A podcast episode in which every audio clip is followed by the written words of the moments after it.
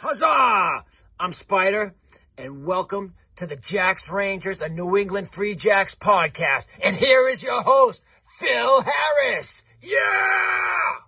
Huzzah, Rangers. This is Phil Harris here at the Jacks Rangers Show, broadcasting from beautiful Manchester, New Hampshire, here at the Granite Outpost. The off season trots along here, quickly approaching the MLR Collegiate Draft that will be taking place this coming Thursday, August the 18th. We're calling this episode the Draft Part 1. In this episode, we spoke with collegiate rugby expert Zach Lanning from College Rugby Wrap Up. Really enjoyed talking to Zach, who is a wealth of knowledge in regards to collegiate rugby players in the United States and Canada. Really enjoyed talking to him. Very insightful about the Free Jacks position with a second and third round pick. No first round pick this year as it stands right now. Really excited to see who the Free Jacks draft. We had considered doing a live stream for that draft on Thursday, but instead I will be making an appearance on on the, the Rugby Rants draft live stream talking about the Free Jacks. So uh, please jump on there and uh, check out our friends over at the Rugby Rant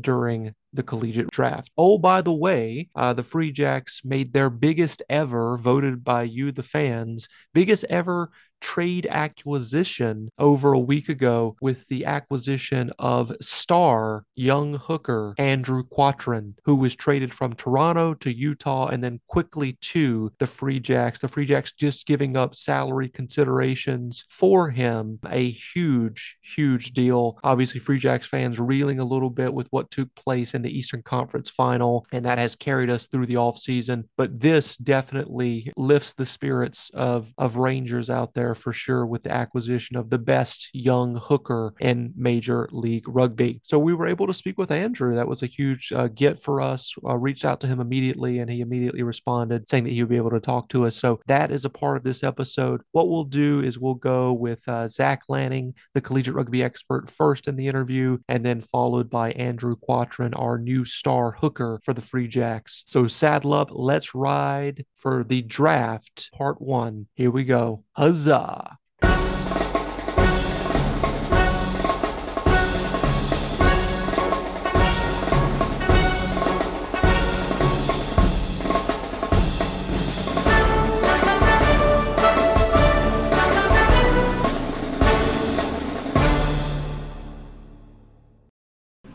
Huzzah! Rangers! This is Phil Harris here at the Jacks Rangers Show. I'm joined with my buddy Dave McVeigh, who's feeling under the weather. And also, we've got a collegiate rugby expert here with us by the name of Zach Lanning. Zach, how the hell are you? Uh, I'm doing great, Bill. Uh, Dave, thanks for having me on. And can I just say congrats on your uh, 50th episode as well? That's a Thank great you. milestone appreciate that. Yeah, we just had the 50 uh, went by and uh, got a lot of uh, cool videos from folks. Uh, and you know, yeah, it's it's a, it's a great milestone. But at the same time, we're just you know we're storming right along with this thing, and, and hopefully we'll get to 100 at some point soon. And then far beyond that, you know, we'll have these uh, these uh, these great moments and milestones uh, that we can look back on and stuff like that. But yeah, it's been great. Uh, Zach, tell us about because I know that you're a part of the Rugby Wrap Up family of shows. Um, how well, uh, let's start with this. How? Do, where are you from? so yeah, uh, I'm a. Uh, I was born in New York, uh, but I'm a Jersey guy at heart. Um, and uh, now I'm currently residing though in, uh, in Blue Hill, Maine. So I'm a I'm a New Englander now by location. I went to college mm-hmm. in Massachusetts as well, so I've spent a few years up north. Um, but originally, yeah, originally a Jersey guy. Okay. Um, would you consider yourself a Free Jacks fan now? Are you an adopted son of Mags? How's that work? I have, I've had a tough time uh, with the MLR because I, I, I do like Rugby New York. I think are, are my number one team, but the Free Jacks make it very difficult to not root for them because I think they have uh, the best kit. I've loved the collar jersey since the beginning, um, and just the, they seem like a very very fun very fun group of guys. So uh, and they played great. So they made it very difficult for me, but I think I'm Rugby New York at heart. I got to stick with uh, stick with my local my local club. Fair enough. Vagabond RFC gets uh, gets your uh, your fandom there. Let's talk about um, how did you find rugby? What is your origin origin story with rugby? So actually, like I said, I'm born in New York, but I lived for three years uh, in London, England. My um, family moved out there briefly. Uh, my dad was for work took us out, and that's where I picked up the game at first. I was very young. Uh, I was second grade, um, and then I've been playing very average rugby for uh, 12 years after that since uh, and I, I, just love the sport you know um, never excelled but i've always had a great time met a bunch of great people playing the sport um, and then i just recently started getting into you know following it um, and, and kind of commentating on it as a media member i guess um, mm-hmm. after i linked up with matt mccarthy uh, rugby wrap up who's taken me under under his wing and been very gracious uh, and grateful with his uh, with his time so i uh, that's kind of how I got started on the media side of things, but been a rugby player for, for a very long time, all through high school and college as well. How does that connection with Rugby Wrap Up actually take place? I know he's like a mentor for you and stuff like that, but w- how did that come about? So we actually, um, I was in television news for a long time in New Jersey, right out of college. Ooh. I worked at a local PBS affiliate, um, and I, I, thought I always wanted to be a journalist. Uh, it after a few years of that, I was like, maybe this isn't necessarily for me. Um, and I thought I kind of want to, you know, chase my passion of, of, rugby. I hadn't thought about the game for for a while, uh, so I reached out um, to try and get that started to uh, KJ Fury at Rugby New Jersey, uh, who are the governing body of the the youth game in, in New Jersey. Do an excellent job. KJ runs an excellent uh, ship out there, and they do a lot of great stuff uh, with the youth rugby in New Jersey. Mm-hmm. And I did a couple um, couple Zoom webinars for them, kind of at the tail end of COVID. Uh, and one of the webinars that the um, one of the participants in the webinars had, had been a friend of Matt's, and I'd mentioned that I was looking to kind of break into the rugby media space. Uh, mm-hmm. And so she connected me, gave me the phone number, um, and I think we talked on the phone for about four hours the first time uh, that I called him. I did a lot of listening because uh, Matt is definitely, you know, possesses the gift of gab. Uh, but he kind of laid it all out. He has so much knowledge of the game, and he he yeah. told me, you know, everything about the game in the states that four hours. And ever since then, we've we haven't looked back you know, uh, Matt McCarthy and I like to poke at each other online. We have this online rivalry, but I respect him so much. I've been watching him way before MLR existed on the uh, rugby wrap up. So, um, you know, he's a hero of mine for sure, even though I give him shit all the time online. Um, let's talk about college rugby, right? I mean, I wouldn't consider myself an expert, but I went to the University of South Carolina. I'm on the board of trustees for the uh, the, the team now. Um, it's just a j- disjointed mess. If people are like trying to get into rugby, right? Maybe they've seen MLR games, they want to get more. Um, I don't know, just see more things about rugby in the United States. College rugby is hard to follow, right? It's disjointed. There's all come all kind of conferences. I mean, they have that in um, American football as well for the college game. But how do you keep track of all of it? It is not easy, I'll tell you that. Um, it is becoming a little bit easier. I think uh, they're starting to wake up a little bit. The, the you know the people who who run the game mm-hmm. uh, that the college level is going to be important for the you know the future of the development of the sport in the country.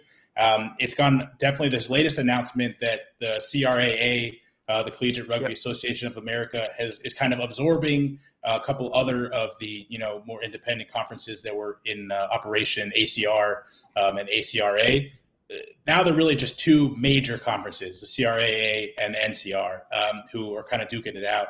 So it's a little easier to follow through that. I think I will say also right off the bat, thank God for someone like Alex Goff from the Goff Rugby Report, who yes. has been doing his best to untangle this this mess that is the college rugby for a very very long time, um, and is the source of a lot of information. Um, is extremely well plugged in.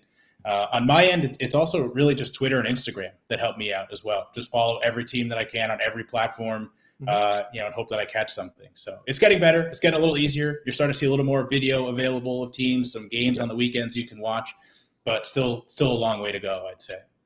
Oh yeah, for sure. I, I, did see the news about the the combination of the conferences and stuff like that under uh, falling under one roof now. So hopefully that'll be helpful um, going forward with college rugby. It, it's one of those things that's kind of untapped, right? There, there, it needs more exposure because there's MLR and then there's like really high caliber club teams below that. But college kind of gets overlooked because I guess it's just it's so disjointed. But maybe if things get you more unified and stuff like that, we'll see better uh, results with exposure and stuff like that. So uh, let's move over over to the MLR drafts, right? So the draft is just right around the corner, August 18th. So eh, we're in the month of August. So, you know, this is, uh, we're, we're right around the corner here for the M- MLR drafts. Um, who are some of the prospects in this year's MLR draft that will likely be selected early on in the draft? Probably the Free Jacks won't have a shot at them uh, unless things differ from where we are right now with the draft order. Sure. Just uh, also on on the last point, one last thing I wanted to say that I think the college game is the way that it is because it was such you know it was a social thing for a long time. Um, mm-hmm. I'm as a club when I played at Holy Cross, I was the club president junior year, and I was scheduling buses, scheduling referees, uh, you know, paying our coach uh, out of our club salary from the school. So there are a lot of the people that are involved in that are very, you know, passionate, dedicated individuals who have pulled this game along for many years. So I don't want to take anything away from from those people, you know, uh, who who are in charge now, who have, have, kind of given a lot without getting a lot uh, for for a long time. So mm-hmm. and I think that's starting to change a little bit, but we have a, a, lot of, of college talent that is available for MLR franchises to pick from in this upcoming draft. I mean, I've been going through uh, the list of 143 names who have declared for the draft from every yeah. conceivable school, you know, that you can think of, the biggest names to some random schools that I've never even heard of. So uh, it's a lot of grinding tape and everything. But for me, the number one overall pick, uh, unanimously in my mind, is going to be Sam Gala out of Cal. Uh, okay especially when you're looking at Dallas. First two years in the draft, they've had that first overall pick, and they've gone for kind of the explosive playmaker. Um, you know, where you had last year Eric Naposki at UCLA, who's on the mm-hmm. team still. Um, but this year, I think they need to go in the direction of Sam Gala, who's a, a second row loose forward uh, out of Cal, who is probably the most pro-ready prospect you're going to see coming out of the college game. Uh, is has the size, the athleticism, uh, does the dirty work well, the fundamentals. You know, he, he rucks well, counter rucks, uh, great ball carrier, strong in, in the scrums, uh, strong tackler, and a leader on and off the field. Mm-hmm. Uh, and you know, was so for that Cal team. He was a finalist for uh, Rudy Scholz Award this year. He's just an all around uh, excellent, excellent player. So I see him as the unanimous number one pick because um, I don't see that kind of same explosive athleticism that I think would tempt Dallas uh, to, to go a different direction like they did last year. Uh, Sam Gala to me is very similar to Emmanuel Albert uh, from Lindenwood in last year's draft, who okay. who Dallas passed on, ended up in Houston, and I mm-hmm. think will you know will soon uh, make a, a, huge impact for Houston. So I think Dallas goes with Sam Gala this year. It's interesting. I, I, did see on the college rugby wrap up, uh, you guys had a short out on YouTube talking about how Cal has never had a player drafted. They they have guys in the MLR. It's very, interesting. What a huge powerhouse when I were when I was growing up. They used to win championships uh, every single year. It seems like, but it's interesting that they haven't had a guy drafted, and it's possible now that they're going to have the uh, the first overall pick drafted. So that's that's good for that program for sure. That seems to kind of have fallen off a little bit. I mean, those guys, you know, when I was growing up, they were the the top level. And, um, you know, it's now like Lindenwood in life, it seems. But um, let's talk about the Jacks currently have a second, uh, one second round pick and one third round pick in this year's MLR draft. What position do you think the Jacks will need to target in this draft? So you look historically, uh, New England has, has gone after the you know they've nailed their first ever pick overall at loose forward with Justin Johnson, who's who's been mm-hmm. great, uh, and then they've targeted props as well. Uh, Spencer Kruger still on the mm-hmm. team, and that from that first round of draft picks. Uh, Anthony Adamczyk out of Penn State, unfortunately, chose not to to join on with the team, um, uh, but they, you know they've gone after those two props. Uh, and then you know a couple of back or uh, backline players as well with with Kale Hodgson who ended up in Dallas. Um, and then you know Zach Bastris, who was a, a, quite a surprise for you guys from the third round. So yeah. I think uh, you know you, they'll probably look for another prop. You should New England should probably target props again. I think mm-hmm. there's a mm-hmm. lot of depth, um, especially you know in the second and third round where you have those picks. Uh, those those prospects are going to fall. There are going to be some guys who are great athletes but need that refinement, uh, you know, that technical refinement. Yep. That you're going to find some diamonds in the rough in those later rounds. And then I saw, you know, your fan poll online. People looking for New England to take a fly. Have you? I've heard you may have lost uh, some talent. Some some guy who was pretty good. Uh, yeah, he was pretty good. Uh, yeah. Somebody who had a pretty good year. So somebody I, I don't walk, think there's any. I don't know.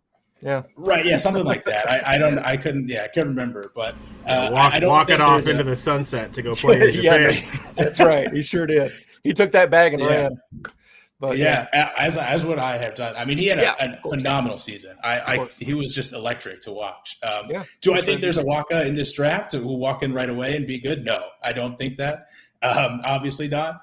But in the second and third round, why not take a shot on uh, a position, especially one of those you know kind of specialized positions, and start developing for the future. Fly half or scrum half, they're, they're both deep. There are both a, a long list of, of quality athletes at those positions in the draft. Um, and you know you're not going to get that pro ready guy if you're not in that first round in those first five or six picks. So yeah. take a shot on a developmental guy, and you know sure. uh, there are a couple of names that I like. Okay, um, you know ultimately, you know with with the fly half thing, I think people look at team need uh, and don't really realize that it's more of a development slash depth situation when you're in the second and third round and, and not early in the first round with with picking guys. But that's okay. You know, we put the poll out there and that's what was voted on. So you know, uh, there there it is. So um, ultimately, at this point, you know, w- as we've talked about, we've got a second and third round pick. Throw some names out there to us for so Free Jacks can, fans can get a little familiarized with some of these guys that may be on the board at that time that the Free Jacks may have a shot at. Right. So if we do want to talk fly half development, I'll throw a couple names at you. I think Mike Weir is probably the premier fly half in this draft uh, out of Dartmouth. You had him in your building for a while this year uh, in the on your developmental program. He did declare for the draft. Uh, I think he'll probably go uh, it, it, possibly in the first round. If he's there in the second round, I think you should scoop him up for sure.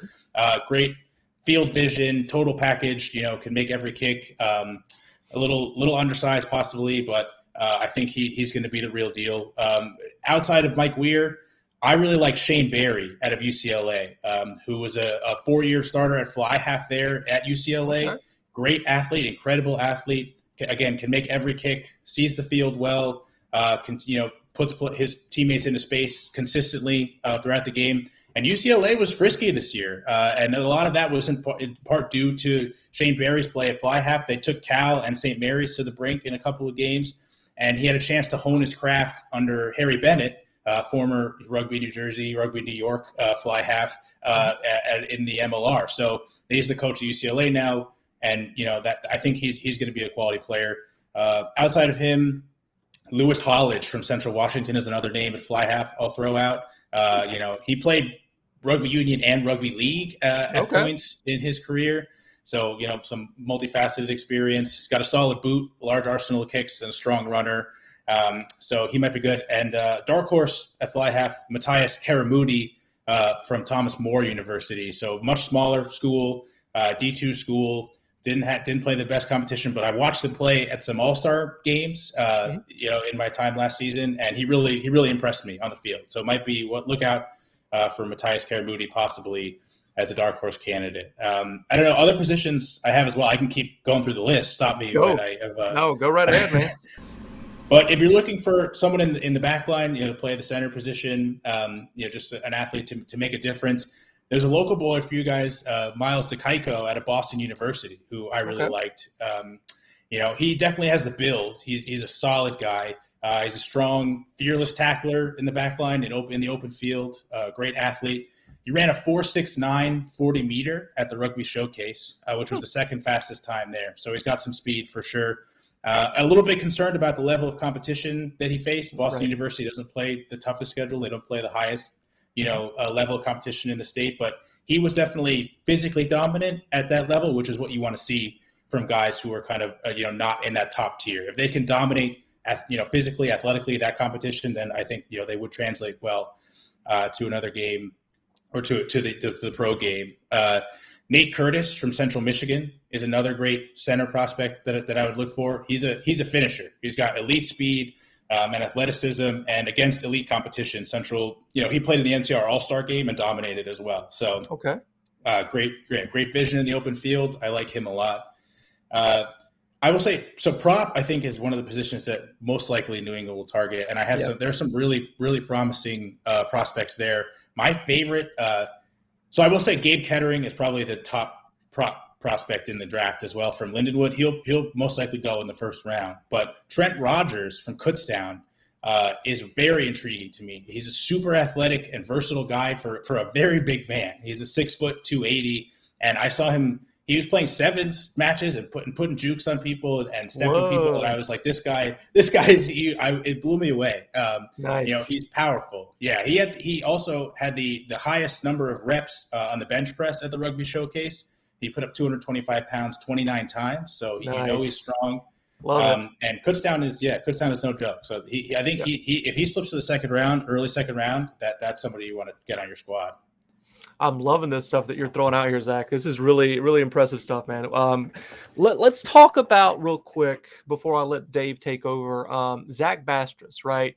Um, diamond in the rough, late selection uh, for the you know New England fans love late selections and drafts, right? Tom Brady. I mean, I can go on and on. Uh, what prospects uh, in the late third round or that could go undrafted that are flying under the radar now? Do you have any other names that you can throw out at us that might uh, get in that third round or possibly even just sign on after the draft is over with that doesn't get selected? Sure. Yeah, I, I think it's it's hard to know sometimes where these guys are going to go outside of that first round just because you don't know how MLR franchises value them or mm-hmm. what kind of film they've seen or who they've talked to, you know, coach wise or and also so international slots come into play as well. Some of these guys, especially from the top programs like Lindenwood, uh, yep. aren't you know U.S. citizens are good. They're going to mess with your foreign slot calculation there, so that they'll drop in drafts. But I think the position to watch for either the third round or the supplemental draft is going to be that scrum half position because there are a lot of incredible athletes there who may not even you know necessarily need to play scrum half at the next level. Um, and they're just people that you're probably going to be able to scoop up basically for free once the draft goes because they don't MLR franchises don't necessarily invest picks in the scrum half position. That's another thing we talked about on our college rugby wrap up show. You know how generally they avoid drafting that because there are so many that come out um, and they're just you know that's not generally a position that you're going to fill with with a, a young college guy. So uh, Evan Conlon from Lindenwood is is the real deal at scrum half. I think he'll probably go first round.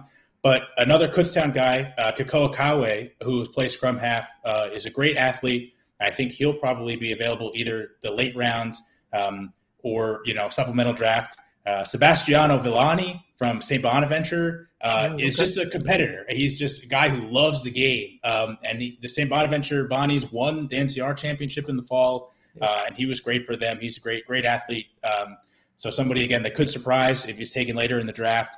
Um, he, he has all the intangibles that something you want to see from a guy who coming in. Um, other than that, yeah, I think you know some loose forwards. Uh, Tomas Casares from Thomas More University, another Thomas More University guy. Uh, for some reason, I love that school. I've seen some guys from there that are just great. Um, you know, he brings a lot to the table. Uh, and at the center spot, Ethan Berry uh, from UConn is a, is another guy I think could go late third round. Uh, you know, who's a little undersized, but another guy who just leaves it all on the line. He leaves it all out there. Um, you know, he was the captain of that UConn squad did not play the best schedule, did UConn, not at the highest level of competition. But I think what makes those late picks uh, really pan out is is the guy who comes in who wants to learn and, and just loves the game and just wants mm-hmm. to get better. Um, and I think Ethan Berry, you know, he has some top level speed. Uh, he, he's shifty in the open field. Uh, and so if he is hungry and he wants to learn, that's somebody that the Free Jacks could bring in and, and really, you know, he could shine for them going forward. Awesome. I did want to throw one name out there that hasn't been mentioned yet. Uh, might go as an undrafted, uh, my boy, captain of the Gamecocks, John Golden, who plays fly half uh, for the University of South Carolina. One hell of a player. Uh, captain. I think he started all four years. Just an incredible player. So did want to throw that name out there. But Dave, go ahead and take it away, my friend. I'll add Dylan Faraci, friend of the show, Absolutely. big Free Jacks yep. fan, New England college guy. I know he's, he's excited. I saw he declared a while ago uh, when he shared it on social media. I was happy for him. Um, we've talked a lot about specific players. Uh, I want to back it up a little bit and talk about the landscape. Um, you answered a couple of my questions just as you gave really good, thorough answers earlier in the interviews uh, with Phil. But uh, I was a player. I came up in the club system. I started playing for uh, New London County Rugby um, when they formed up in the early 2000s, and then I went and played one part of one season at UConn. And uh, it sounds a lot like what you talked about when you were in college, where it somehow was less organized even than like the Nerfu club rugby I was used to. It was purely social, you know, n- almost barely a connection to the university other than just everybody went there, you know. Uh, the players did everything, like you mentioned, do it right in the checks, scheduling buses, um, and uh, it just it just kind of blew my mind. It was not what I was expecting. Um, when I went into college rugby. So how that was 20 years ago now. How has that changed in 20 years? You mentioned UConn. You know, I can't imagine we were talking about drafting players out of that same system, system, you know, in air quotes, that was there when I was there, which was like a bunch of guys partying all week, you know, on a rugby field. Yeah, I think, you know, in, in some ways, uh, the game has stayed the same in 20 years. I think there's still that that collegial atmosphere around the game in a lot of programs, which I think a lot of people love about college rugby. Now that's what people watch. That's why people play in college because it's a great way to, to meet people in college and get out and just have fun uh, with your friends. You know, a great group of, of, of people that can get together. Uh, but at the higher levels, uh, at the D1A programs, you know, the D1 programs, uh, even D1 AA now. Some you're seeing more varsity schools as well, more school money coming in. You're starting to see places like uh, Marian University or Nazareth College who are starting programs at the varsity level. Um, so you're starting to see a little some more money flow in uh, and a little more organization as well. I mean, it's huge. NCR kind of you know breaking off and, and forming its own thing. I think lit a fire under a lot of programs, um, and they do a very good job of of kind of representing these programs and and providing you know, social media support uh, and promoting the game at that level, some organizational uh, assistance as well, um, and that's kind of prompting CRAA to step their game up as well. And you know, you're starting to see that trickle down. So I, I do think that these programs are schools are starting to realize that there is potential in these rugby programs at the men's level. Schools that don't have top tier, you know. Uh, football programs or basketball programs and are like, we're never going to break in there maybe we can try a different path. Um, the rugby programs are relatively cheap to run as if you're a school yeah. as well. I mean, there's not you don't need a whole lot. So I think you're starting to see some more money trickle in, some better organization uh, in these last 20 years. Um, and it's just the advent of the rugby network as well, and some of the college games that they highlight.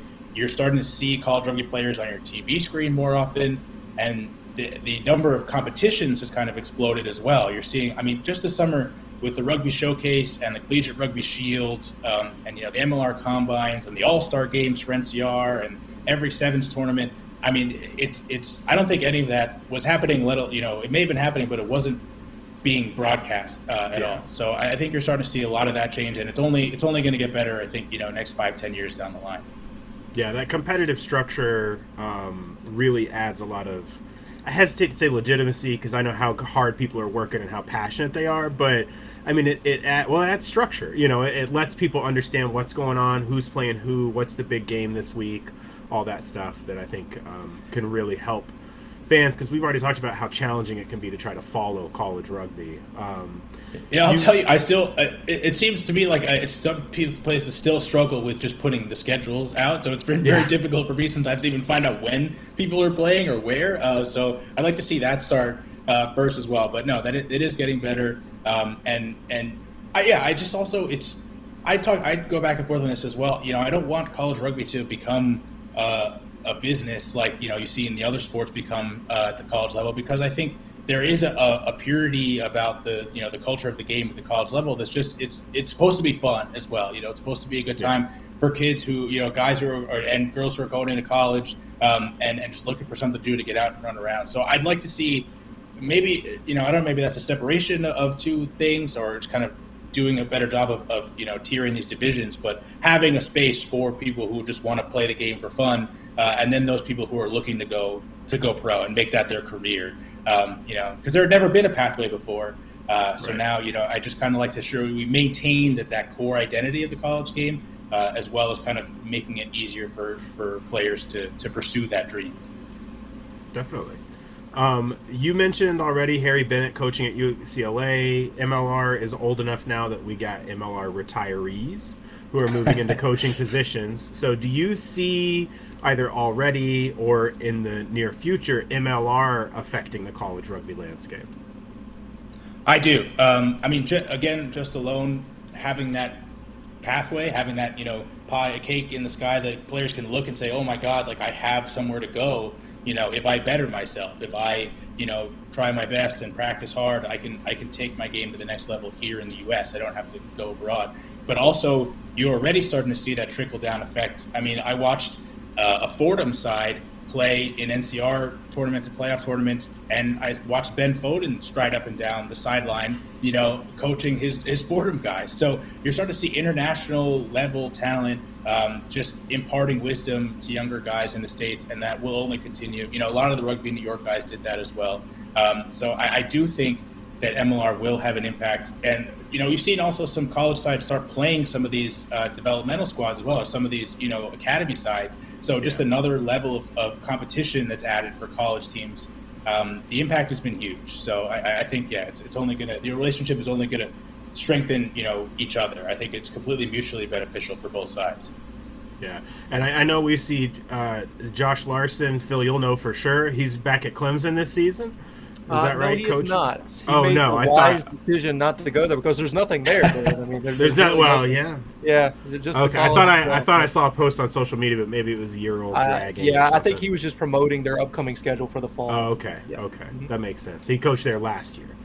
Um, so that yeah, just correct. another one of those MLR guys. Lots of you know rugby news there with him, passing on to college players. Um, you talked a little bit already about the uneven schedules and the kind of two tiers, competitive tiers between serious D1 programs that have budget and, and you know staff and all those things that turn seem, tend to really help teams, um, and then other teams that are a little bit more social. Is it challenging as somebody in the media um, who is reporting on these players to compare? Across such big gulfs in program structure and competitive schedule. That always is what's most impressive to me about the drafts is how these team managers, guys like T- TK, you know, for the Free Jacks, can really drill down and look at the film they get and come to conclusions and find the the diamonds in the rough, you know, when they really have in a lot of circumstances not a lot to work with. So how do you do that?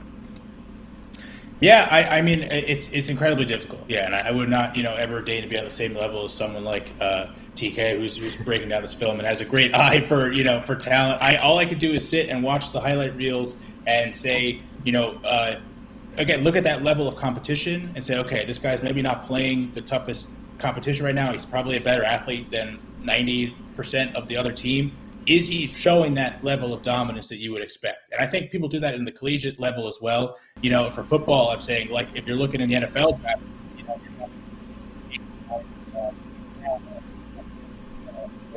program, you know, is he incredibly dominant, um, or is he kind of just rising slightly above? So it does make a difference. And because for me, I struggle as well. Like I'm watching film on some of these Lindenwood guys who were not, you know, not starters for Lindenwood. They didn't they didn't get a lot of time on the field. They didn't crack that starting 15.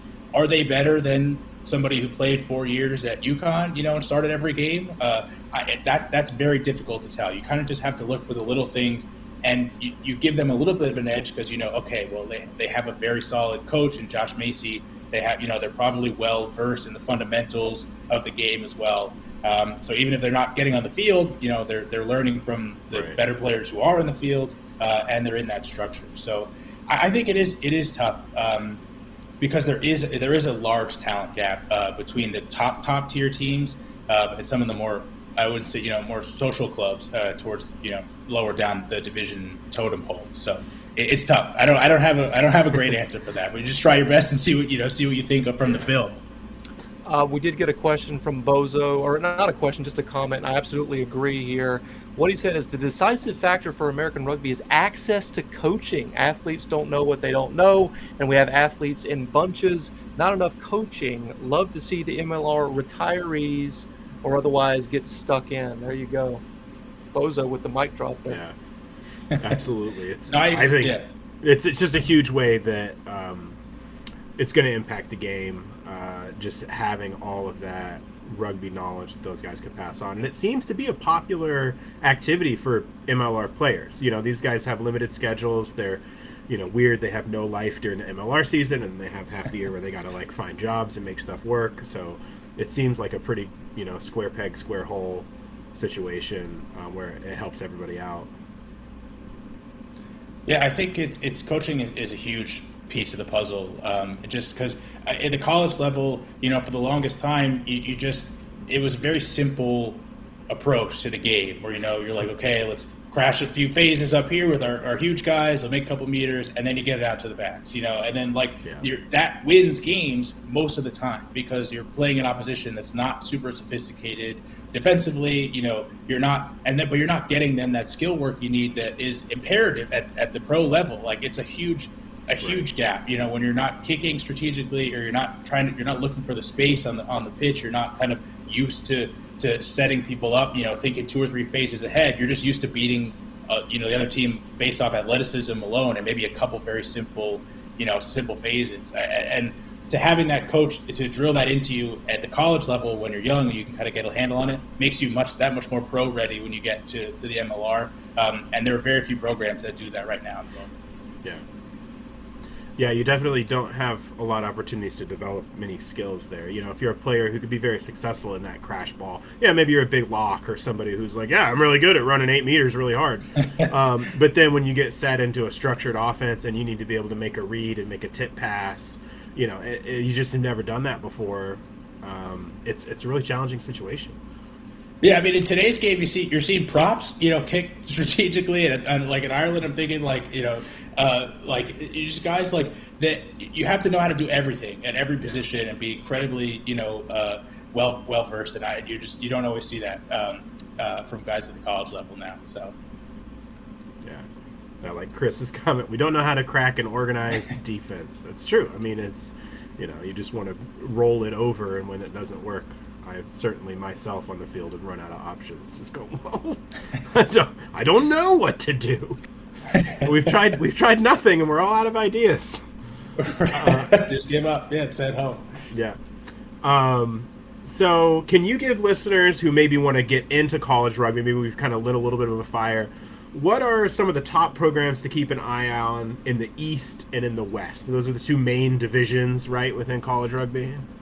geographically yeah, anyway, yeah, in terms yeah. of scheduling and yeah, and that's one of the big divides in college rugby too. Is that you know seasonality is a big word that gets thrown around a lot uh, when you talk about college rugby because generally on the East Coast, those teams are playing their 15s in the fall, um, and they're generally and and um, NCR teams.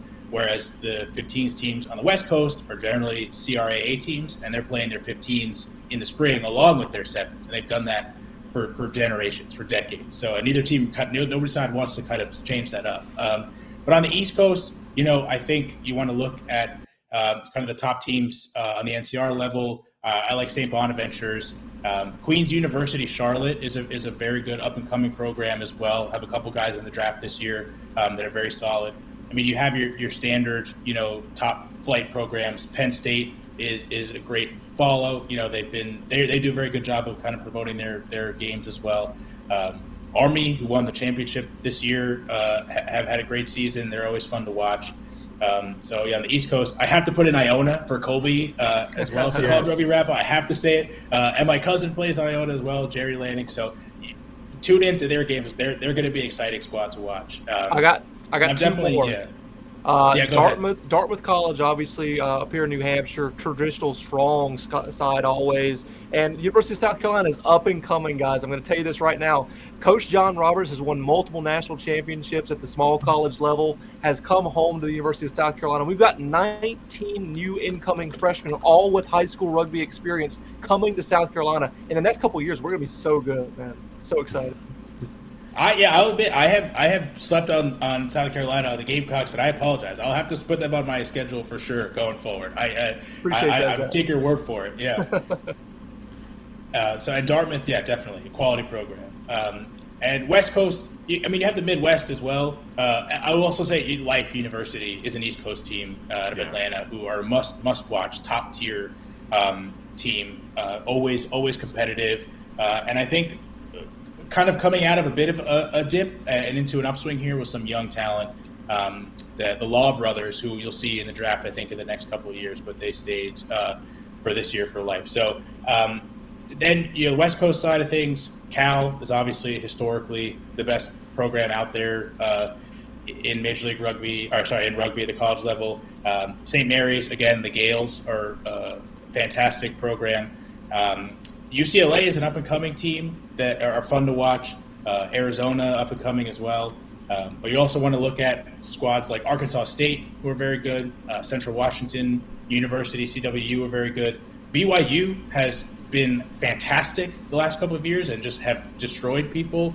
Uh, generally fly under the radar as well, um, but they're they're a team to watch for sure. Uh, and the best program probably in the country right now, hands down, is Lindenwood. Uh, although they did not they did not win the championship this year, um, they're always uh, very dominant. Uh, they had a great fly half in Evan Williams, who is a future star uh, for sure. So, uh, you know, those are my teams to watch. But generally, I would say just watch whatever team you can, whatever team is local to you. You know, whoever if you have a, a an affiliation to a college or university that you went to, look up their team on, on social media, find out when they're playing, where they're playing, if they're streaming it. Uh, I wish I could watch more Holy Cross games. Uh, that's right. That's where I went to college. That's where I played. Um, they had a good in the small college division. Had a great year this year. Uh, Jack Swords is on that team. Played prop, whose whose uh, whole family basically played for the USA Eagles as well. So he's descended from from rugby royalty in the states, uh, and he's he's played really great too. So uh, just yeah, watch watch the team that you love and, and implore them to stream their games. Just put a camera on a, on a high rise or a bleacher in the field and just point it, you know, and, and put it on the internet. It's not that hard. So uh, let's get some more teams getting their games out there. Absolutely. Speaking of supporting the teams we love, I have to give a shout out to Skylar Jordan, who's a big Free Jacks fan. Her mom, Jen Jordan, big in the youth rugby community. Uh, also a huge fan. I know them from meeting Jen at Free Jacks matches. Skylar's headed to Harvard to play for the Harvard women uh, this fall. She's been she was recruited there, and uh, so shout out to Skylar. Congratulations! And it's not going to impact the draft, but you know, what's your elevator pitch for women's college rugby? What does that landscape look like? Um, and who are some of the are, are are there a lot of programs that are big in both, or do you find that it's you know different schools are at the highest level for men's and women's? No, it's it's generally generally similar um, I, in terms of which programs are, are top tier. And for the women, I think there is an even starker disparity between the, the very, very good programs. They played in, you know, the D1 elite programs on the women's side. Life, Lindenwood, uh, Penn State, and Central Washington University are kind of the big the big four. Uh, and then you know outside of that, there are still some solid programs, but you know the, the gap kind of falls off. But I personally might be a, a, bigger fan of the women's collegiate game uh, than I am the men's. I mean, on our on our college rugby wrap up show, uh, I'm generally the one to kind of you know run down the, the action from the women's side of things. Um, and I just, I just, I don't know. I found that, that it's, you know, a lot of really, really talented athletes and a lot of players who just love the game um, and are willing to kind of sacrifice it all out there. Uh, and some, some really huge clashes. When you're watching those top tier programs, it's just, it, it's incredible. Um, you know, the talent that you get uh, from, from, from, you know, homegrown players here in the States. Uh, just, just put it out there on the pitch. I will say, yeah, in NIRA, uh, the National Intercollegiate Rugby Association, uh, are some incredible teams as well. Uh, you'll see that Harvard Crimson side. Uh, you'll see a Dartmouth side, um, Brown. You know, a lot of Ivy League schools, but they are slowly pushing towards becoming um, an NCAA sport. Uh, they're an emerging sport currently in the NCAA, uh, and I think they're very close to the sprint to 40. They're trying to get to 40 teams. Uh, to declare, you know, themselves as, as interested in, in, taking that next step to become a varsity program under the NCAA, um, and they're very close. I think they're like late 20s. There are some conflicting numbers, but they, are they're approaching 30 at this point. Princeton University just joined uh, one of my you know my home state schools, uh, so they're they're slowly growing. But those games are, are, very impressive as well. Those those Ivy League teams, especially now at Brown, uh, the former coach of Life, Raz Chow, just took the, the, job at Brown University. So Dartmouth, who have been pretty dominant uh, in that in that space, are going to have to watch out for Brown now, um, who had some great athletes of their own. So um, yeah, I, I, love the women's game. Penn State uh, is excellent as well. University of Northern Iowa, I, I watched a lot of. Uh, they had some great players this year. Um, Maggie Rogers and Sierra Sanderson Edwards, who played some in some All Star tournaments, who I just loved watching uh, uh, play the game. So, yeah, I think it's it's they don't they often don't get the same amount of uh, you know coverage as, as the men's side of things. I think in rugby it's a little better even than other yeah. sports. I think you know Lindenwood the women's side have been incredibly dominant for the like the better part of they've won literally everything for, for the last like two or three years um, and you know they I think they do get a lot of a lot of coverage uh, as well but you know you'll start to see some teams get better um, and, and kind of chip away at, at their their you know the throne that they sit atop right now of, of the women's college game. So that'll be very interesting to watch as well when you can finally start to see some some programs uh, scare them a little bit. But it might be a year or two away from that. Nice. Well, it sounds like it's an interesting time to tune into the women's game, which I'll definitely be. I already told Jen I'll be there for some Harvard matches, huzzah sign in hand, ready to rip it up and support the Crimson. So um, thank you. That was my last question. I really appreciate your time. I'm sure Phil has a little bit more for you. This has been really fun. Yeah, Zach, you've sure, been awesome. We really appreciate it. Uh, throw out your social media and, uh, promote uh, College Rugby Wrap Up for us, please. Sure. Yeah. So I personally am uh, at Lanning Zach, L A N N I N G Z A C H. Uh, and then our college rugby wrap up newly formed Twitter handle that we're still we're still getting the hang of getting our socials together for that uh, at CRWU Rugby. Um, but the, the general at Rugby Wrap Up always putting out good content and promoting all of our uh, platform content. Matt is still pumping out interviews. He just had the owner of Rugby New York on the other day, um, so he's still got some great content coming. You can find us on yeah Twitter, on Instagram at Rugby Wrap Up. Uh, Matt also, I will say, has a phenomenal TikTok account. If you can find him out there, he's got some gems uh, that I, I he's he would just uh, yeah he unintentionally like the best at TikTok that I've ever seen, and he I keep I keep pushing him to do more. So look for him in that space. Um, but yeah, watch us. Our college rugby wrap up show is going to be coming out in podcast form every week uh, leading up to the draft. We're working on some exciting live stuff, possibly during the draft itself. I, I don't want to give too much away on that front, but you know, stay tuned. We're gonna have something for that, and then we'll have previews into the college season, and then you know recaps and previews until the end of time. Uh, it seems there's college rugby all through the year because of the fall and, spring seasons. So that's right. You know, we'll be That's around. True. So check us out.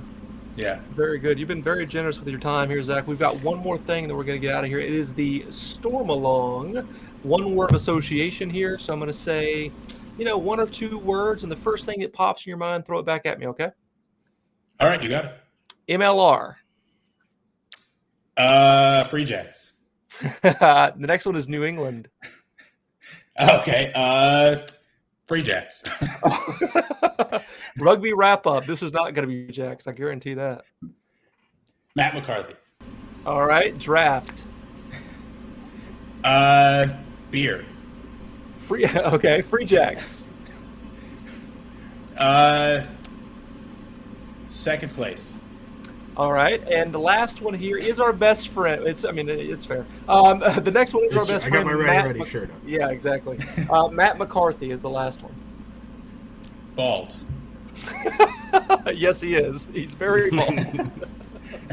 All right. Uh, we appreciate you being on here, Zach. This is awesome. You have to come back on here at some point. We really appreciate you being here. And uh, we say one word, and since you are in New England now, I think you can say it as well with us. And it's in three, two, one. Huzzah! Huzzah! Huzzah! Woo! Huzzah, Rangers. This is Phil Harris here at the Jacks Rangers Show. We've got a very, very special guest this time around. Dave, of course, is joining us as uh, the co host this time around. We've got somebody extremely special, a brand new face to the Free Jacks organization, just recently traded to the Free Jacks. Andrew Quattrin, how the hell are you? I'm good, Phil and Dave. Thanks for having me, guys. Honestly, it's uh, you're welcome. Welcoming, and and I appreciate it. Uh, no, thanks so much. Uh, I think you're in Canada still right now. Tell us where you're from and how you got into rugby.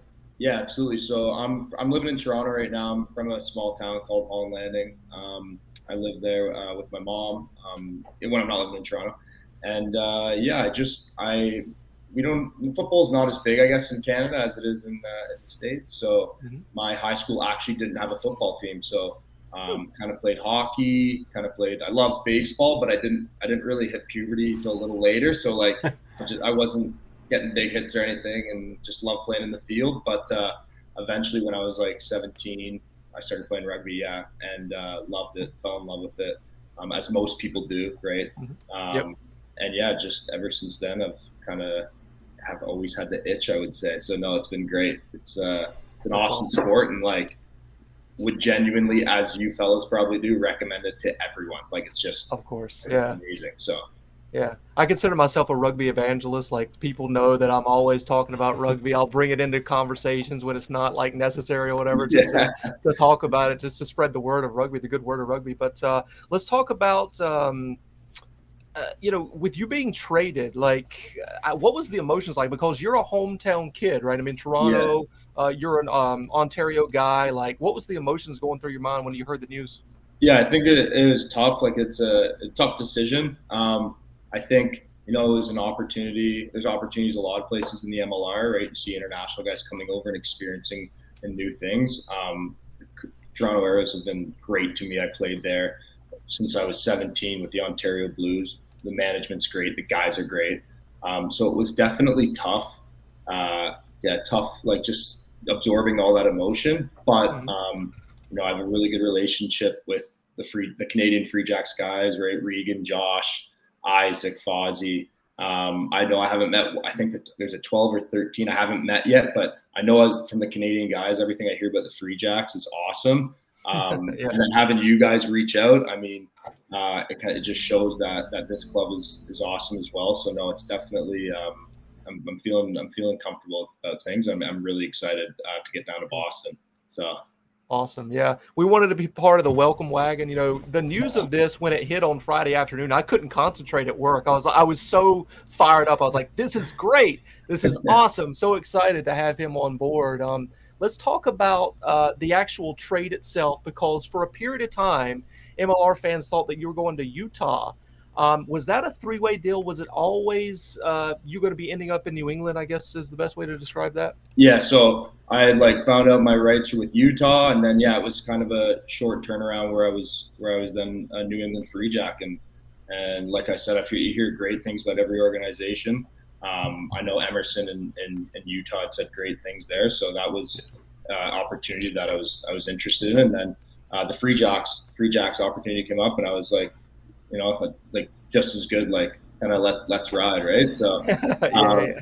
so yeah, no, like um, kind of ended up uh, being in New England, and I'm super excited about it. Um, That's great. Yeah, like just kind of over the moon. So no, it's great.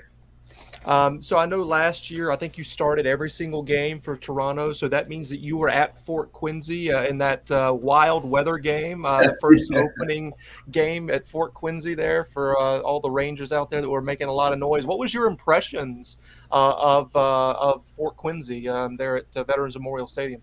Yeah, so I might be mistaken, but was that the first game of the of the year at at uh, home? Yes. Yes. Yeah. St. Right. Patrick's yeah. Day home opener. Yeah. yeah, exactly. And you know, like Boston, St. Patrick's Day kind of go hand in hand. So we knew it was going to be um, kind of just a, a wild crowd. Had had heard that, like, have heard of of that. Well, even when we played there the year before, it was pretty chilly. It was raining. It was chilly. I know it was in a different. Um, yes. It was stadium, in a different stadium. Yeah. Fort um, Union Point. Yep. Exactly, but um, obviously it was like what three degrees, and the and the crowd was still crazy. So yeah, I mean, it's fun. Just, just like it was an awesome kind of just like one of those North American rugby things where of course it's going to be snowing, right? Right. Yeah. Um, of course. We had, we had with Toronto there was like a significantly more amount of snow in a Denver game. Um, but yeah, no, it was great, and um, I think it started out decent with decent weather, and then the second half it just turned. And uh, but no, it was an awesome atmosphere, regardless of the fact. Um, kind of something to look back at and be like, yeah, we we played in a snow game. Uh, it was a competitive game, and no, no, um, definitely enjoyed myself. And, and afterwards, the guys were still willing to have a beer in the tent and have some food, good, some really good food.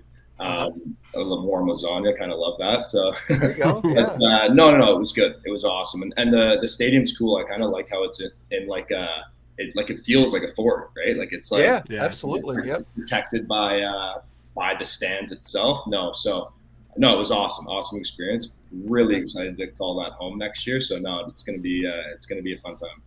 That's awesome. Yeah, we really pride ourselves there on having an excellent atmosphere in the stands, uh, making sure that we're getting as loud as possible and being as intimidating as possible to the opposition there. Um, you know, I think that there's there's probably another a couple teams that kind of rival that experience, uh, yeah. but uh, we want to say that we're you know we're up there as the you know top three or want to be the number one, of course, with the atmosphere. Uh, let's talk about you know there's a lot of as you were uh, mentioning some Canadian internationals that are on the Free Jacks already. Have you heard from those guys, and just what's your excitement with linking up with them in New England? Yeah, like always, we'll obviously fought. We'll start with the front row. Fozzie kind of always have good chats with him on tour yeah. and stuff. Um, haven't have spoken to him since, and he's like, "Awesome, can't wait to have you down." And, and kind of likewise, right? Um, yeah. Josh, I'm probably closest with Josh, uh, just through we went to the World Cup together and everything. Mm-hmm. And uh, he's he's like, man, I'm stoked about the news, and, and so no, it's um, everyone's kind of reached out with open arms, which is kind of spoken volumes about um, all the boys there, and, and I hear uh, great things about the other lads, even playing against them, right? Like you get you get smoked by someone, and it's like, hey, great match, bud, right? Like so, right. No, stuff like that's just awesome, eh? Like so, no, it's uh, I hear the guys are awesome. Couldn't can't wait to be a part of that. So very good. Um, what was your conversation like with the performance director of the Free Jacks, Tom Kindly, and have you spoken with uh, Scott Mathie yet, the head coach? I haven't chatted with Scott. Uh, really okay. looking forward to that. But Tom, like, honestly, class class act, uh, amazing guy. Kind of just like always on his phone if you need him. I was just kind of asking asking him some questions. Um, but yeah, like a class guy. Uh, seems like he's running like a really well drilled uh, show um, with with your impressions, it seems like he's an awesome guy to the fans as well. Yes, uh, yes. So yeah, sure. I again I've known him for less than a week, right? And like he's just like an amazing guy. Um, yeah, that's that's that's pretty much all I have on him. Like just amazing, amazing uh, rugby guy. So um, yeah. definitely excited to um, meet him in person, right? And um, yeah and yeah, exactly. I've only heard good things and experienced good things. So he's been on the show six times, Andrew. I mean, like, and he doesn't, yeah. he's not contractually obligated to come on our show at all by any means. And you know, we really appreciate him. He's a fan of the show, so we we really uh, appreciate his time. And he's just a fantastic guy. Dave Dave knows this as well. But yeah. um, uh, I see that the mullet is gone, right? Um, yeah. We had a guy. We have a guy here in New England. The eagle, uh, yeah, I know the eagle. Come on, right? Uh, Front rowers get to know each other. Exactly, for sure. For sure. Um, you know, his mullet it, and the one that you had, I mean, it was almost like a rivalry going on in terms of how majestic uh, both of them are. Any plans to bring that back? Uh, I, I, could really see the Free Jacks uh, media team really doing a lot with uh, with the two majestic mullets. yeah, so it, it, it's it's I'm hoping to bring it back. Obviously, right? Like the eagle, the eagle's right. there, right? So yeah. Um, it's kind of scary. I'm getting a couple grays on the side of on the side of my head, so it kind of works, right? With the mullet, you just always right. keep the side shaved and everything else, and then it looks exactly. Like so, uh, but yeah, definitely bring it back. It'll take some time to get it uh, mm-hmm. to get it to where the eagle is, and I, I think he takes the cake.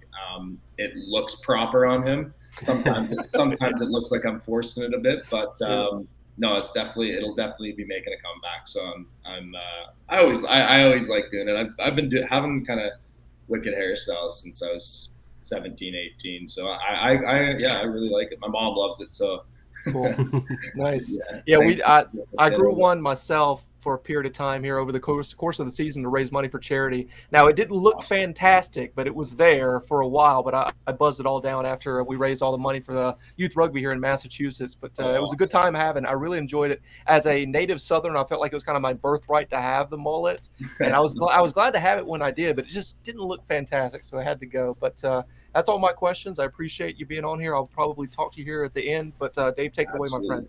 Thanks, Phil. Yeah, you're welcome. Uh, great. Um, right now, the only player listed on the Toronto Arrows roster for 2023 is Sam Malcolm, um, who they recently announced was, was returning.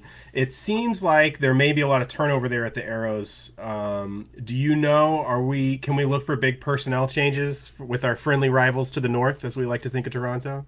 I know that like the boys love the city, they love the management, and the management's just look, working hard just to. I, I know, I think. Well, I don't know anything actually, but I think there's some some chats going on with current guys. Um, so I can't really say mu- I don't know much to it, um, but I know that the organization's great to the guys, uh, the management's yeah. great. So I wouldn't be surprised um, if there's not a lot because the guys love playing there. Um, mm-hmm. They're treated well and stuff, but um, there there there definitely could be. Um, so yeah, I, I, that's really all I really know about that. But I know that the current guys love love playing there. It is a great place to play the organization's great. Um, and and just like Boston, um, the guys are awesome too. So they have a great co- They have a lot of cohesion there. Um, yeah, so uh, there'll be. I'm, I'm, sure there'll be a lot of the same faces faces around there.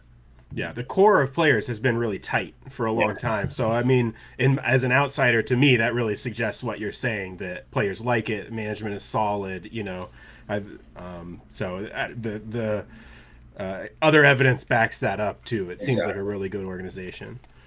Um, you're going to be. want to just uh, oh, sorry, yeah. just show this here. We've got Spider, uh, the super fan of all super fans for the Free Jacks. Just welcome you to the family, Andrew. You're going to see him a lot yeah. uh, in the stands. You might Thanks, have. I appreciate it. You'll have an opportunity to sign his Daisy Dukes probably at some yeah. point. Can't wait! Can't wait.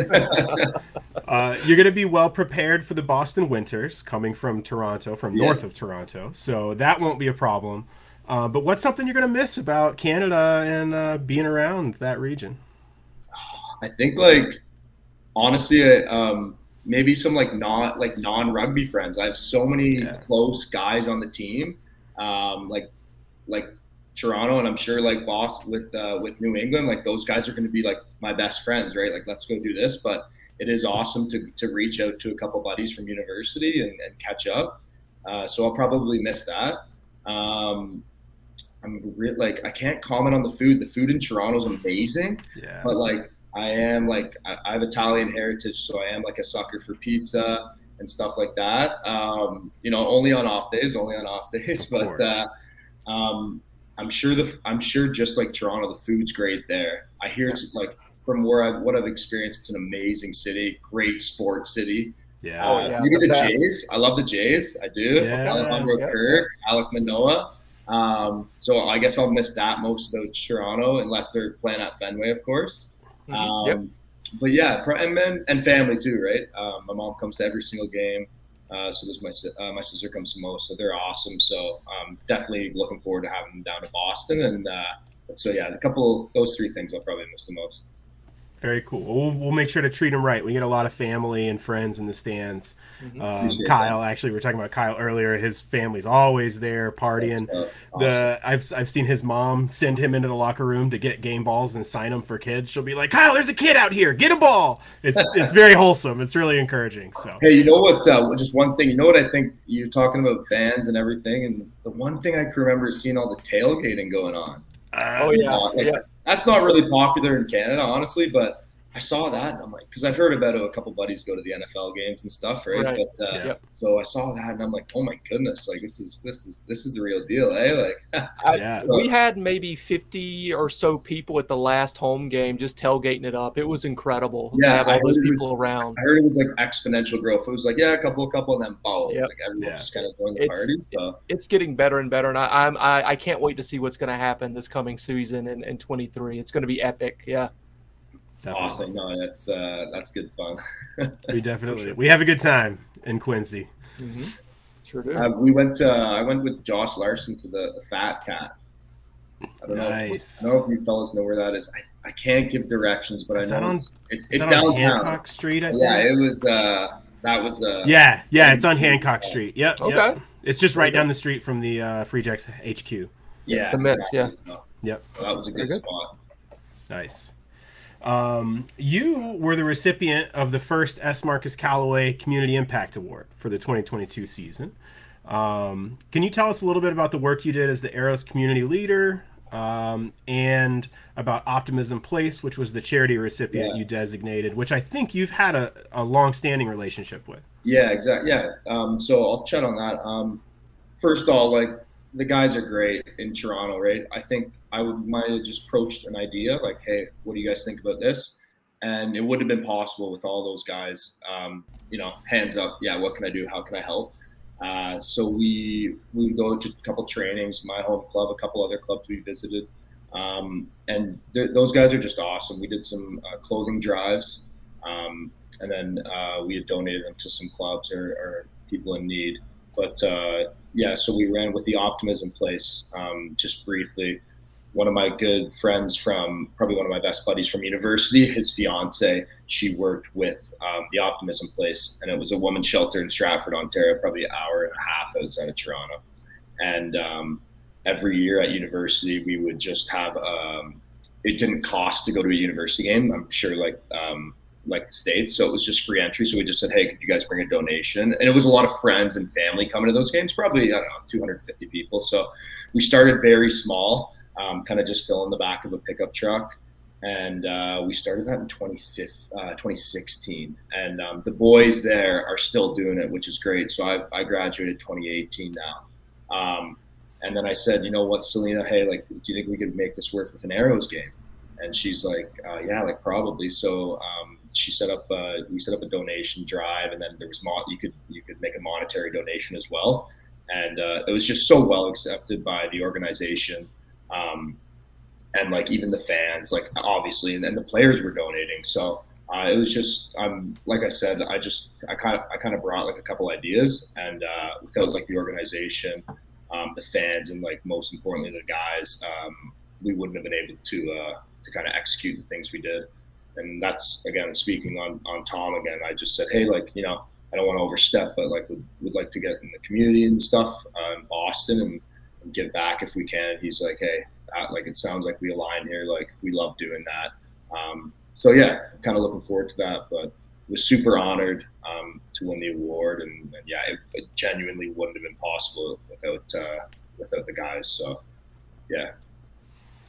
Well, it's really great work that you and the, and the whole community have been doing up there in Toronto, and we look forward to seeing and helping uh, more work here in the Boston area. I've got a couple ideas I can hit you up later. Perfect. Yeah. Um, but uh, we always do in November. We do a, a Child's Play charity, which is a mm-hmm. fundraiser for children's hospitals. It's one of the things a lot of the fan communities that we did it just last year, kind of as an informal thing.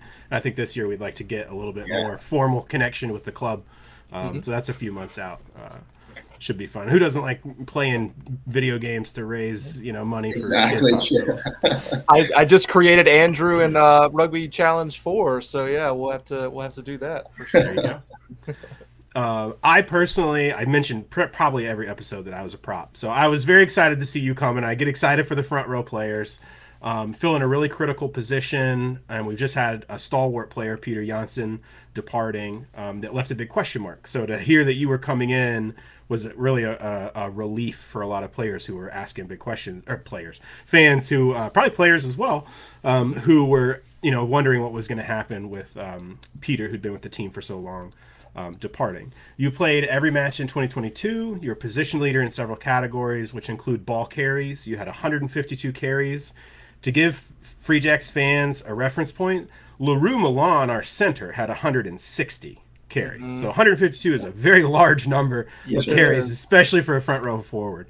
Um, that is a lot physically to play all those matches, to do that much ball carrying. You do a lot of work defensively as well, a lot of breakdown arrivals. What is your recovery and rest like, given the physical toll that this sport takes on people?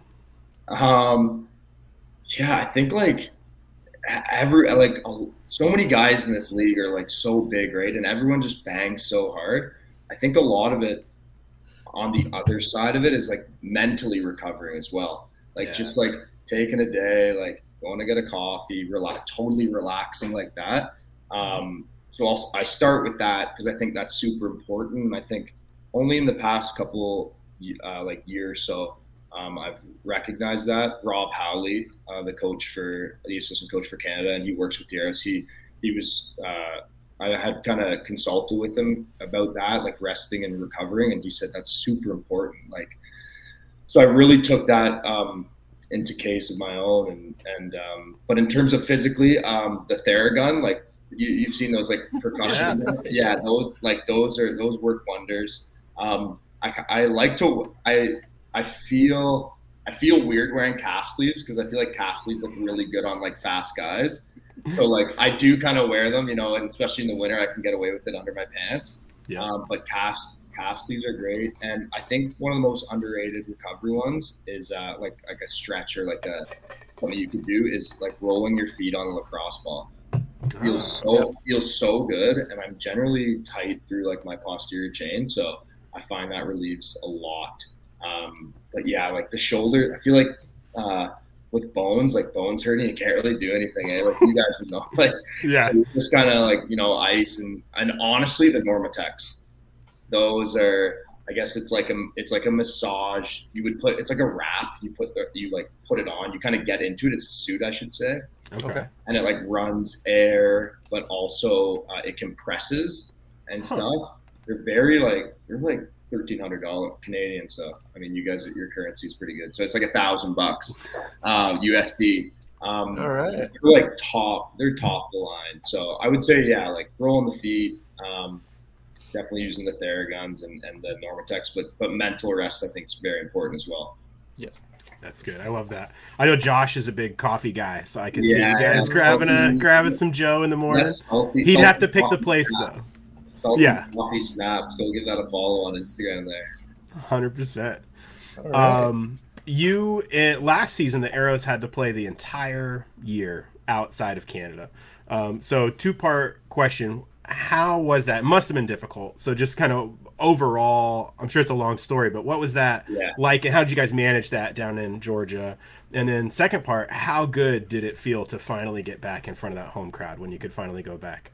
yeah like um, yeah so first part of the question it was honestly overall it was an experience of a lifetime like just again kind of like you're living with the boys which was which was awesome. Yeah we would kind of get on top of each other and it would be like all right all right like i'm going to my room and whatnot. So it was that was quite an experience um, the kind of bonds you made like 'cause we had a pool in, in the back of our hotel um, which was cool. We had, and the team actually got us some barbecues, so we were we were set up for success in in, in Atlanta for as much success as we could have. Right? It was it was tough. It was tough not being home. You know, I'm not going to dance around that. Um, but yeah, uh, with Atlanta as well, great. We kind of had this great um, partnership, so we were using their facilities. Their facilities are great. Um, and they were like very open to us like making our schedule around um, things, which which I believe um, was the case because Conor Keys, a, a fellow Canadian lock, was, was vocalizing that as well as Matt Heaton. Um, so yeah, it was definitely an experience of a lifetime being down there. Something I'll never forget. Um, yeah, it was crazy. It was awesome. Like I think we were super lucky as Canadians because we got vaccinated. Um, we were able to get vaccinated right away when we came down. Um, and I like, um, so I think like it, they basically did in Canada, like the older you were, you could get vaccinated. So a lot of my friends didn't get vaccinated like five, six months after I did. So super fortunate in, in regards to that. And, um, so yeah, and it was, it was definitely interesting, right? Cause we had lockdowns here until like we had lockdowns for two and a half, three, not three years, but two, two, two and a half years type of things, like still restrictions. So, and in Atlanta, they were all kind of gone. Um, Yeah. so no, it was definitely interesting. It was an interesting time to be alive for everyone, right? Um, but definitely something I will never forget. Um, memories were made when we go, when we went back this year. We're like, we got to go to the Shearway Gardens. We got that's where we stayed. We're like, we That's got to great. go back. Um, so it was a little bit of banter. Uh, so going back there, honestly, it was a little nostalgic. But uh, um, and sorry, uh, Dave, what was your second question there? Uh, just when you finally got to return to Toronto this yeah. season, when you finally Yeah. got that first home match. Uh, Yeah, I mean, yeah. everybody was even like not I as a non-fan, I was like, that's the match of the week. You know, like Toronto is gonna just absolutely be overjoyed. The fans, the players, everybody must have been so excited to finally have rugby in Toronto again. Yeah, totally. And it was kind of like it was funny because we were playing Atlanta, right? Like so, like Right. um, kind of whether honestly, I wouldn't be surprised if it wasn't coincidence. So, but um, yeah, maybe a little too emotional to be home. I don't think we didn't play that well, um, but it was just so good to be back. Some guys like Tommy De La Vega, he joined the team in the in the year that COVID happened, so 2020, played six games on the road, and still had never played in Toronto. Had played, you know, 20 games for the organization. Um, so even for a guy like that, I think there was a couple other guys that that was the case. Um, it was just, it was just, it was awesome. It was awesome to be home, and um, yeah, it's a, it was a great like, it was a new facility too to play at. So no, it was great. Uh, really good experience. Um, on sunny days there, I remember. I think New England, New England was a night game this year, but like on Sunday afternoons at twelve o'clock, it was it was a great time to play. So when it was sunny and it was good vibes, and the fans were the fans were awesome. The fans seems like everywhere in the MLR there's great fan bases, so it's, it's it was it was awesome, honestly. I was there at the uh, the Toronto home game against the, the the Free Jacks. I was like the only my girlfriend and I were like the only Ranger Oh, yeah. fans that were there. The uh, yeah the Free Jacks fans, but uh, yeah, that was a butt whooping for sure. But uh, the atmosphere was pretty good. You know, we walked in there like oh high and mighty. We, you know, we're we're we're Free Jacks fans. We're not going to experience anything like uh, Yeah. Fort Quincy, but it was pretty decent. I'm not gonna lie. Yeah. You know, it was, pretty good. Not bad. Yeah. Was, Much uh, better than New Jersey, by the way. Much much better in terms of atmosphere. I think Hobo- Hoboken's a great city. Yeah, it's just um, it'd be tough playing there, right? Like we were Yeah, actually, um, uh, Rowan and my uh, teammate in Toronto, we were actually down in in um, at the at the Red Bull Stadium. Gorgeous. What a Yeah. what a day that was. That was the league. That was they they crushed it. That was an awesome atmosphere. Um, the fans down there were great, um, and it was a it was a good game. So yeah, no. I, I can imagine how hard it is to play in like a city like New York, right, or New Yeah. Jersey to find a Yeah. facility. Yeah, sure. the the venues just aren't there, you know, Yeah. and that's that's the biggest problem that they that they face. It's they get a lot of flack for it. I mean, and we give them flack for it, but at the end of the day, it's not like there's a great rugby stadium right in New York City that they're just Yeah, pretending it's isn't right. there. It's just it's Just just the exist. facilities are really tough to work around, especially a city as big as New York. Everything's utilized from sun up to sundown, you know. For sure. You uh, had the opportunity to play in the 2019 World Cup uh, in Japan. You played against New Zealand, South Africa. What was the trip overall like? And then I have another question about just those scrums against South Africa. What is that even? I cannot imagine packing down against the most forward dominant team on the planet, you know, and what what that even is like physically, you know, psychologically. Yeah, it's honestly, it was, it was like absolutely insane. I wish I could slow it. I wish I could put it in like five times slow mo just to like relive it because it Yeah. seemed like 80 minutes was honestly 10 minutes. Um, again, like I was unfortunately uh, Eric had took a Eric Howard had took a head knock, so I was able to to come on against New Zealand and he was he was okay, but uh, Yeah. like that was crazy. Um, like Codie Taylor, like right, just guys like guys that you watch and and and yeah, just like that. They're like they're rugby stalwarts, like for the whole world. Um, so like so fortunate to play in that. The trip was amazing. Um, the host cities were made. Um, we were in a city in Nagato. It was West Coast Japan. Um, Okay.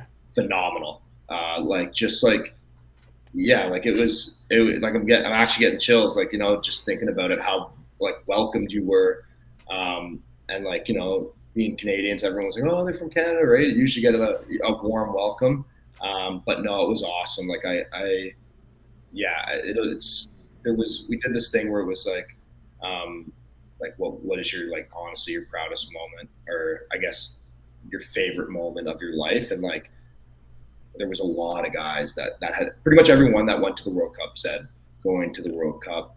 I think it was more than just the label of hey, I'm at the World Cup. It was the stuff with it, like you know, if you wanted a pink Gatorade, there was a pink Gatorade, or if you right, like there was like anything Right. you could, like, you're just treated like a king, and it's like you're super thankful to be going from, um, yeah, like right, like I, I haven't been, I've really only been playing rugby for what at that time maybe eight, ten years, right? And and here I am. So I was definitely super fortunate, um, especially with the hookers in front of me, Benoit and and, ha- and Eric Howard, um, and and Ray Barkwill was there, who was on the staff. Like, um, so again, like Ray was a guy I watched, right, and kind of that, and, and it, yeah, it was just I'm kind of lost for words talking about it. The trip was great, and then playing against you know New Zealand and South Africa, um, and even Italy. Um, Yeah. Just like an opportunity of a lifetime that a lot of that a lot of people won't get and like uh, i think it like that kind of reminds you not to take it for granted um, especially when like you're watching springboks in new zealand play this past weekend Right. Right. uh, Yeah.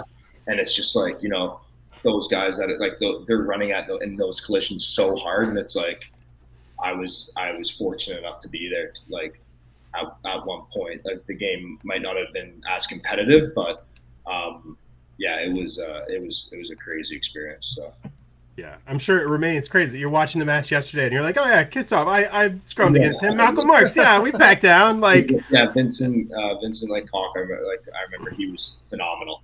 Yeah. Um, yeah, and like I think Snyman played in that game. RG, yeah. Or, like he was he was crazy as well. Um, yeah. So yeah, Bigfoot out there running around. Yeah, like it was it was just like an ex- yeah guys you talk about with like your like eh, like your roommates and stuff like how good are they going to be next year right? And it's like they were all out there. So it was just like just at the end of the day like super grateful. Can't take that for granted like um, so yeah unfortunately we we are missing out on the next one but Canada's working really hard for for 2027 and I have all the faith in the guys. The guys are great and that's what we're working for right? So yeah of course um, we yeah we've all become surrogate Canada fans given the number of Canadians we have on the Free Jacks. You know now mm-hmm. everybody's like, all right, okay, they could they could be a solid number two as long as they're not playing uh, yeah, the, USA. Long, you know, then uh, I can root for them all day. Exactly. As long as USA's beating Canada, we'll put for you guys in other games for sure. We got, we got to team up and whoop some of those South America teams at some point. No compare no notes. Uh, those guys are improving yeah. rapidly. Um, yeah. So you also to come back down to earth a little bit. You're you're an MLR veteran at this point. You've been around. You've seen a lot uh, that the MLR has to offer. So you've been to many of the cities, and I have I have three questions about your yeah. top city for different purposes. All right. All, all right. right. So ha- from what you've seen, which team, like for an away game, what has the best stadium and player facilities? Where's the place where you're like, oh, I'm gonna get like great shower good stuff. You know, it's not just a gravel parking lot with a tent over it, like you know our our first stadium was here in Boston. Yeah. Yeah. Um, I think yeah, that was crazy. I remember that. That was so cool. We our, fans didn't even know. We heard about it like at the end of the season. We were like. Seriously, that was what these guys did all year. The Free Jacks, the Free Jacks must have had someone analyze it because I think the Free Jacks had an elevated ground, so like the arrows changing was actually flooding because it was raining. Like so it's kind, of, it's kind of yikes. Yeah. Um, I would say from what I've seen, and I guess we really only go into like so the game day facility. Uh, Houston's is probably is like top yeah. class because it's like built facility. Um, for that, like that is that's a classy facility. And Utah, Utah, um, yeah. the backdrop like the backdrop mm-hmm. of the mountains at elevation, right? It definitely doesn't favor the Type Five day, right? Like we're struggling yeah. out there, but uh, a gorgeous facility as well. Um, was honestly the Atlanta gym is like I'm. I would say like I, I really enjoy working out and stuff like that. Um, the Atlanta gym's awesome. Like road gear, like you're in there, and I, like I can I can see why the guys love it. So that's really the only gyms I've ever. That's really the only gym I've ever been in. Um, I've seen the Free Jacks gym actually uh, when Josh and I had gone out, we walked past it. It was locked, but it looks yep. it looks very nice. So I'm excited excited to get in there. Yeah, they're uh, still building out a big space in the basement of that building too. So that, yeah, I I uh, TK actually I think posted some pictures. He did recently. Um, so it's still That's in good. progress. So you guys will probably I would guess I have no idea, but I would guess you'll be in that same weight room this this year. But I don't yeah, know. They might have together. the new they might have the new gym downstairs uh, finished by then, which will only be an upgrade. So yeah. So I would say yeah. Uh, um, sorry, um, Utah and Houston. Those are like gorgeous, gorgeous facilities to play. Nice. And, gra- and grass turf in, in Houston, which is definitely nice in the body. Yeah, so. yeah. It's good to have a little bit of give, not get yes, you know all your skin exactly. ripped off every time you hit the ground. Um, second question, and it may be Utah again because they have the highest attendance uh, of any mm-hmm. team. But which team's fans are the loudest? Which stadium is so with, noisy uh, you can't even call a line out? I Seattle. Yeah, I would go with Seattle. Oh, okay. Um, yep. I remember we played them in the semifinals in 2019. Yes, and it was it was so loud because they get their grandstand and it's almost like it would it echoes out but I actually think it's louder on the other side where it's the smaller grandstand oh, because wow. all of that um, noise is coming at you. And um, yeah, that's that's a great facility to play at as well. Like that's uh, Starfire's awesome. If you guys ever have a chance, um, I'd love to go. Yeah. Their fans are class yeah. acts. Most of them. Jack, like if yeah. the free jacks are out there this year, like let's ride. Like that's that'll be a Hell great. Yeah. That'll be a great Absolutely. game. So I'd love And to San, go. San Diego moving to Snapdragon Yeah, this yeah, coming so we go- season. yeah. That's going to be unreal. Nobody's been Yeah. there yet, but Michael everything I've heard is going to be cra- it's going to be crazy. The, the Canadian boys down there excited. Smitty's really excited to be at Snapdragon. So, um, no, yeah, but uh, definitely um, Seattle. They're they're loud. They're uh, it's it's a good good atmosphere to play in, especially as a visitor. So.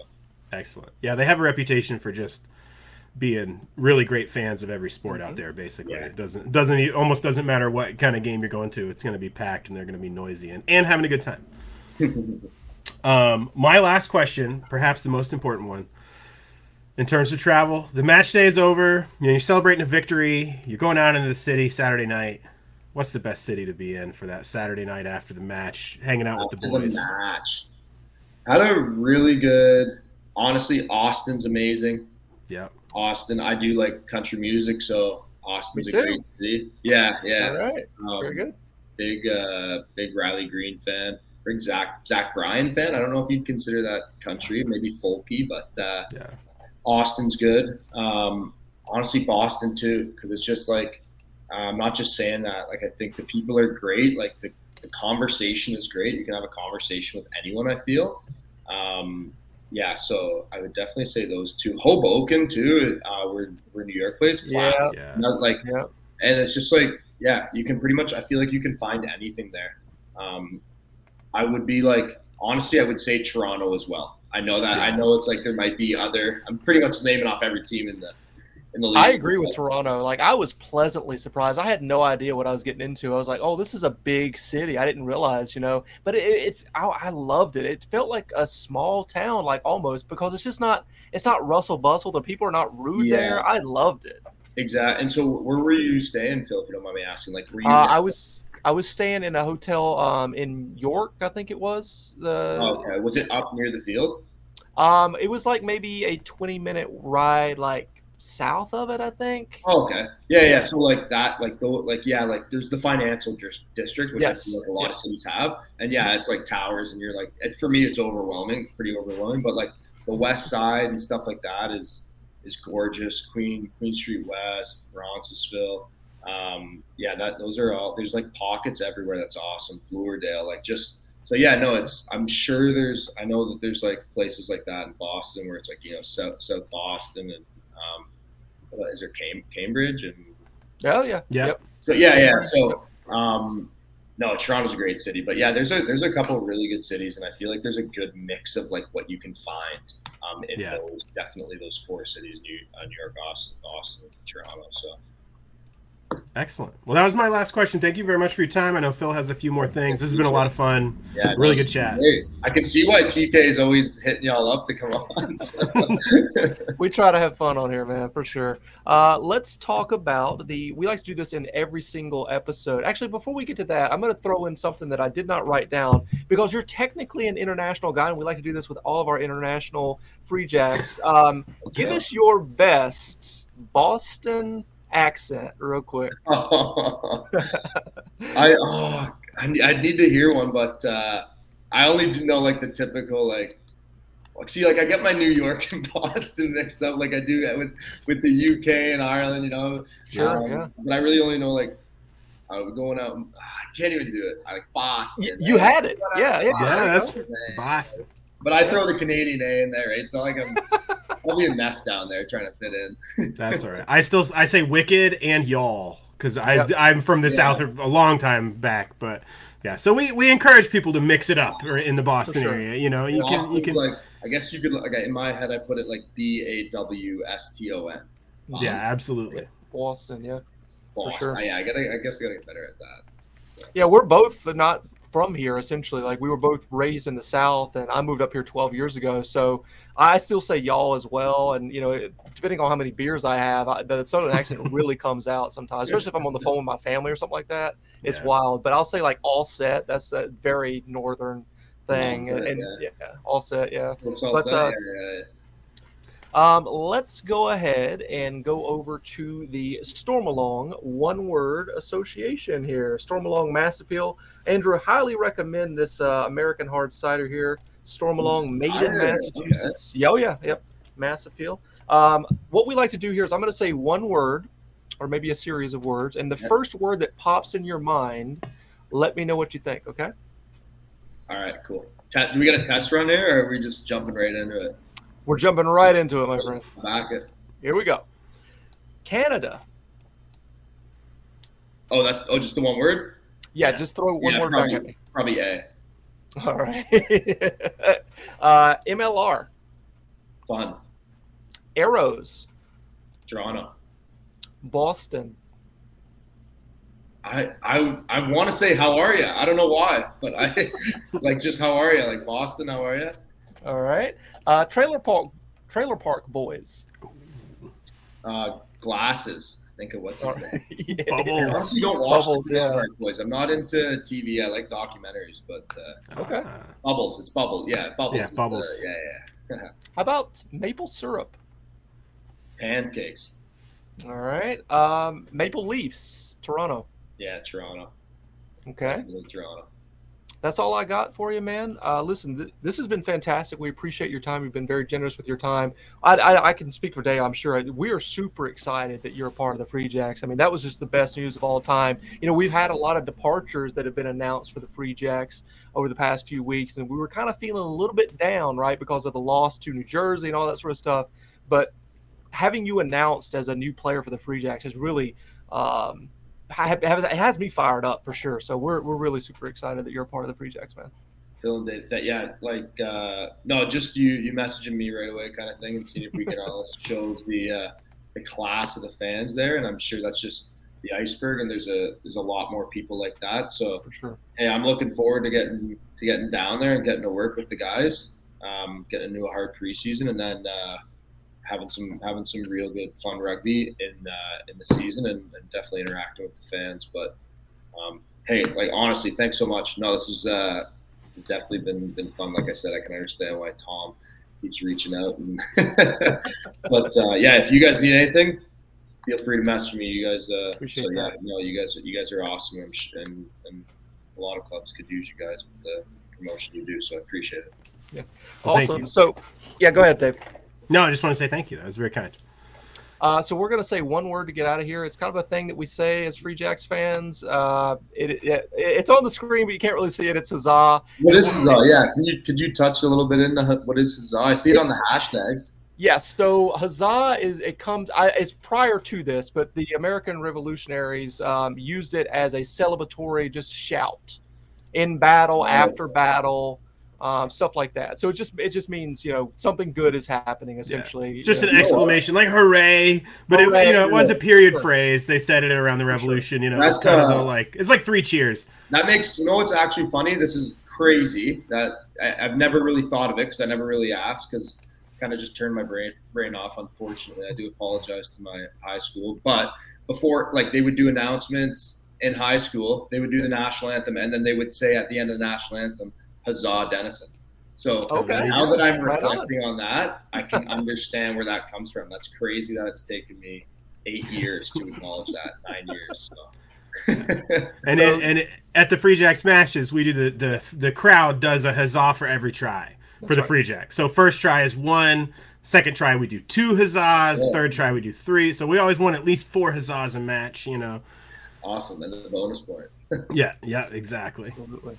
All right, we're gonna say huzzah in three, two, one. Huzzah! Huzzah! Rangers, tell us how we did. Send us an email at jacksrangershow at gmail.com.